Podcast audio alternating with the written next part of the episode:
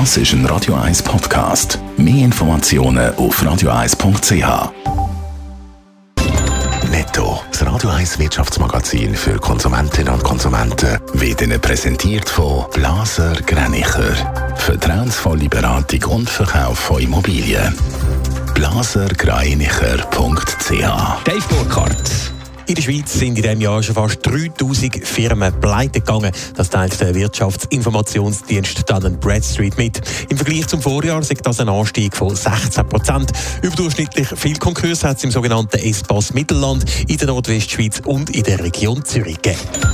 Der Schweizer Fleischverarbeiter Bell hat ein gutes erstes Halbjahr hinter sich. Sowohl Umsatz und Gewinn sind gestiegen, trotz Inflation, volatilen Marktbedingungen und schwierigen Witterungsverhältnissen, wie Bell in einer Mitteilung betont. So sagt gerade die Grillsaison wegen dem Wetter erst verspätet so richtig in Gang gekommen.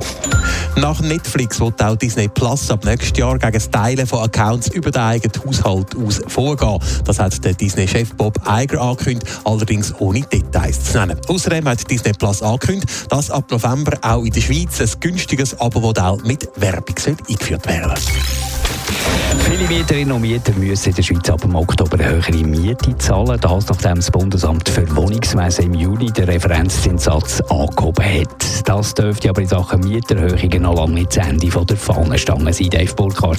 Es sieht leider überhaupt nicht danach aus. Im Gegenteil, vielmehr schon ab dem nächsten April können die Mieten in der Schweiz nämlich nochmal steigen. Das, weil der Referenzzinssatz Ende Jahr nochmal könnte angehoben werden auf 1,75 Prozent. Die Erhöhung sei absehbar, heisst in einer neuen Studie von der Raiffeisen, die heute Morgen veröffentlicht worden ist.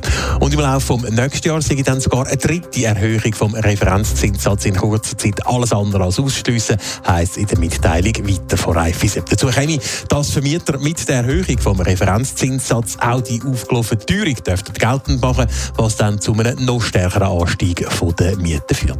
Keine gute Nachricht also für Mieterinnen und Mieter. In der Schweiz zeichnet sich dann irgendeine Trendwende ab.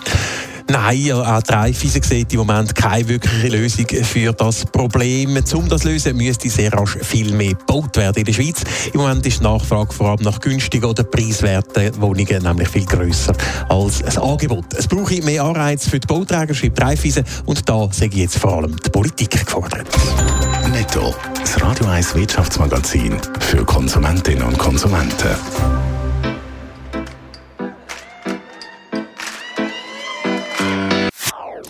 Das ist ein Radio 1 Podcast. Mehr Informationen auf radio1.ch.